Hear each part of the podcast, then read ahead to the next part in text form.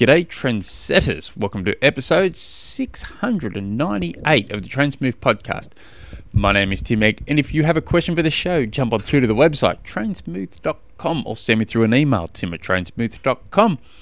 And this is about the time I'd be saying, oh, you can follow my training at coronavirus.com. But I finally found an answer to what all those fake gurus and creatively bankrupted marketing departments would always smash at us. What's your why? What's your why? And I finally found the answer to that, and it's uh, yeah, nah. I I I I've struggled with that. I, I don't know why. So I'm uh, I'm pulling the pin on coronavirus.com. I'm just gonna just let it sit there, and when I'm ready to actually, you know, develop that site into a website for your average age group are wanting to qualify for the Ironman World Championships, then I'll develop it then. But I won't worry about posting my own crap on there. Is that anyway? I'm um, talking about yeah, nah. At the moment, Australia's going to the polls this weekend for um, for a referendum, and you can either vote yes or you can vote no. And it, it just shows you how out of touch the Australian politicians are these days. It's just, we're Aussies. We don't answer the words yes or no. It's either yeah, nah, or nah, yeah. That's, that's how we do things. It's, it's you know, it's it's been like that forever. It's you know we're ockers. We're supposed to go uh, yeah nah or nah yeah. That, that that's it. And you know for the people who are listening, going what the hell was that? It's you know whatever you the response is at the last is your actual answer. So if you you know you want to answer no, you go yeah nah, or if you want to uh, answer yes, it's nah yeah. Eh, that that's how we work. That's that's that's Australia. It's, it's, uh, yeah, it's got me buggered. Anyway, uh, a lot has been going on. I could fill a whole podcast up at the moment just with what's been going on in my little world with just me gibbering. But I know, for, I'm assuming you guys haven't tuned in to listen to me gibber on and we just talk about me, which it, it is a, a, pretty cool subject. I, I gotta admit. So anyway, today's question comes from Livingston who escaped the smart ass comment from me on his Facebook today. He's he posted it looking tremendous in his uh, train smooth kit, by the way, and. I I was going to make fun of his hair, but then I realised uh, I, am probably not in a position to make fun of anyone's hair, not having any hair, and and also I um I don't know I I, am a I'm a natural born smartass, and so but I I can't remember ever posting something smart aleck to him on Facebook. So I thought, I'll better not. But anyway, you you escaped that. Anyway.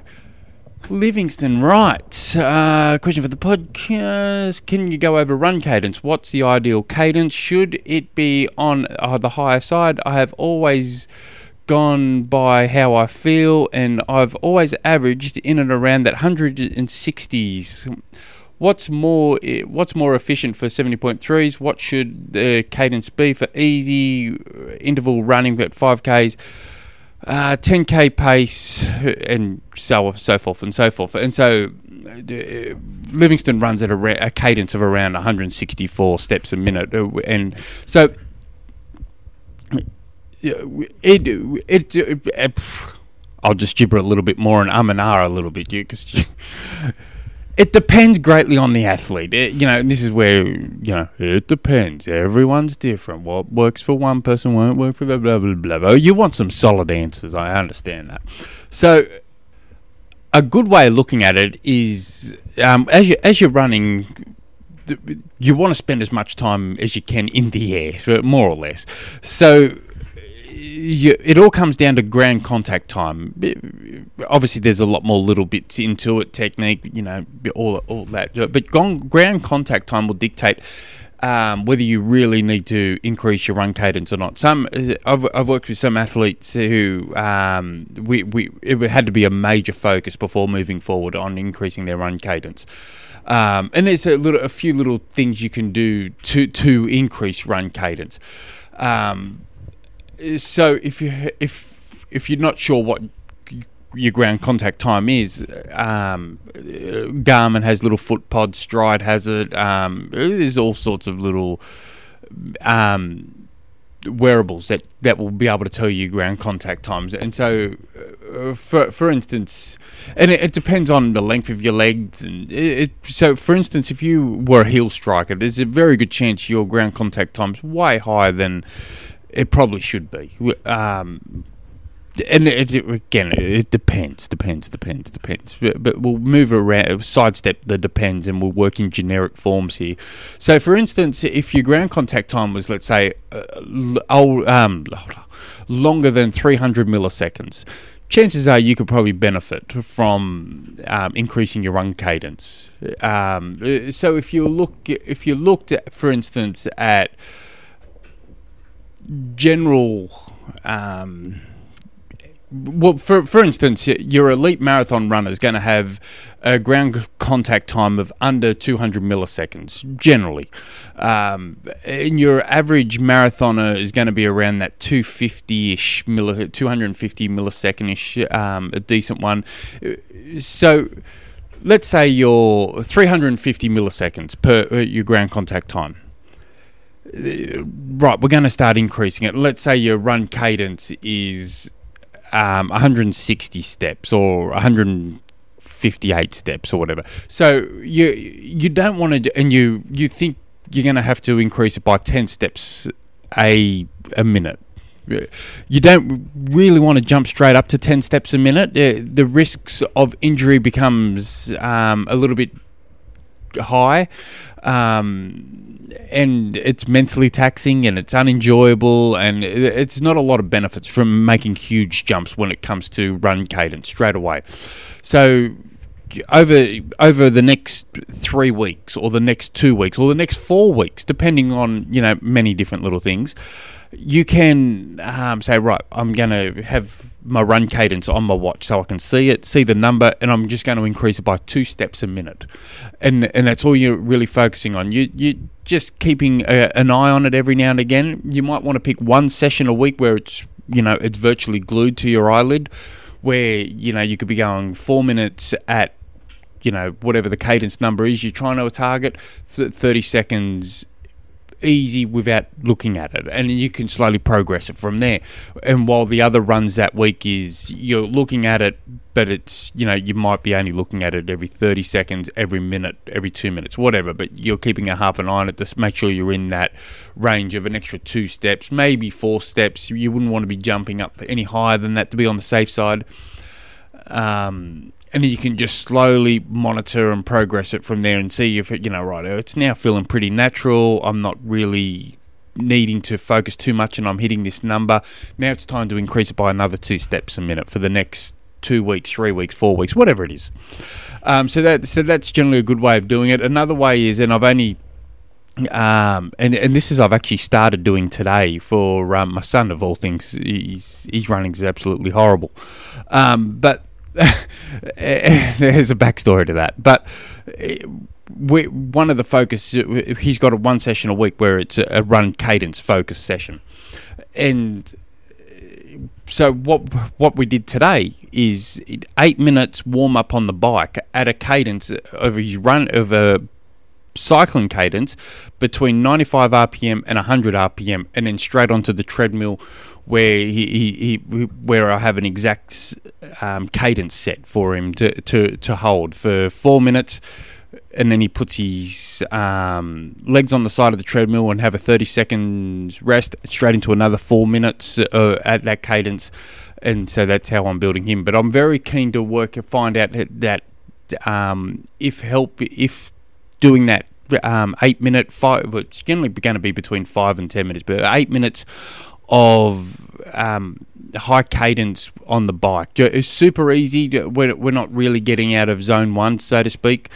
Um, but he's he's got that cadence of 95 to 100 RPM, just just to get that leg leg speed moving and then straight onto that treadmill ready to, ready to go. So I'm very keen to see how that that works. That's a little experiment I'm uh, I'm I'm using him as a guinea pig, which I do have another um, guinea pig running at the moment, which I'm super keen on. Um, uh, which has nothing to do with any of this, but I, okay, the, I mentioned him the other day or the other on, on a recent podcast the the, um, the athlete who I've been coaching the longest uh, since 2015, and um, he's re- reached. He, he said, "I'm thinking of buying a." Um, a rowing machine. We, you can we add this into my training? And I'm like, God, absolutely we can.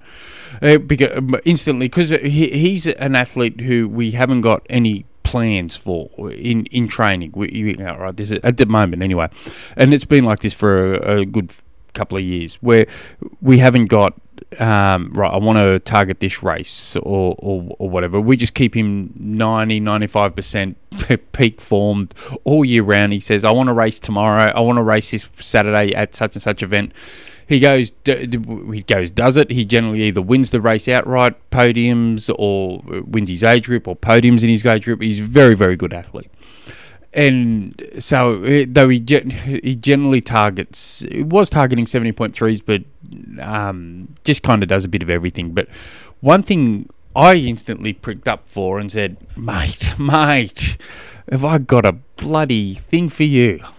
I, I've had it in my mind for a little while now that that moment where athletes come out of the water and um, run through transition one, grab their bikes and off, and their heart rate has just skyrocketed.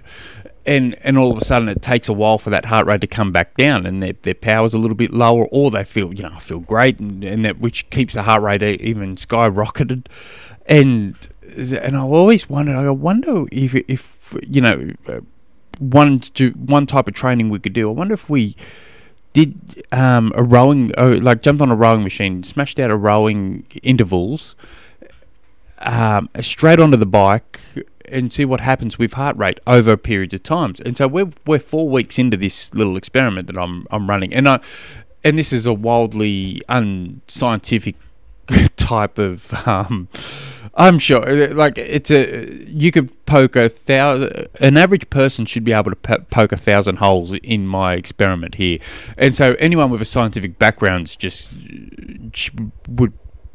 Oh, they'd be just shaking their heads with the um, with the amount of holes in my in my experiments I'm running, but it's still interesting to me. So we've got a protocol where he, he does a bit of a warm up, then he does three minutes hard, um, followed by three minutes easy on the rowing machine, and then straight onto the bike at 75% of FTP uh, at Ironman power for 10 minutes straight, and then he can go into the rest of his long bike ride, which is three hours. But I'm I'm very keen to follow what ha- what his heart rate does in that three minutes hard on the rowing machine, followed by um, it was either two or three minutes easy on the rowing machine, followed by straight onto the bike. I, I want to see what happens with his heart rate for that first 10 minutes at uh, around 75% of FTP. Um, on the on the power side, even though he doesn't target Iron Ironman at all, he's never done one. Not interested in it at this stage. Uh, I'm very, but I'm, but he's doing this experiment for me, and so I, we're four weeks into it. We're, we're going to do it over a six week period to see any trends. I'm so that that's a little bit of a a cool thing that I'm I'm playing with at the moment. Uh, I've got a I've got a few different little bits of experiments going, but he's he's um he's doing well. He's my little guinea pig there. But anyway, I think I've gibbered on enough. If you guys have any other questions, jump on through to the website trainsmooth.com. Until next episode, here.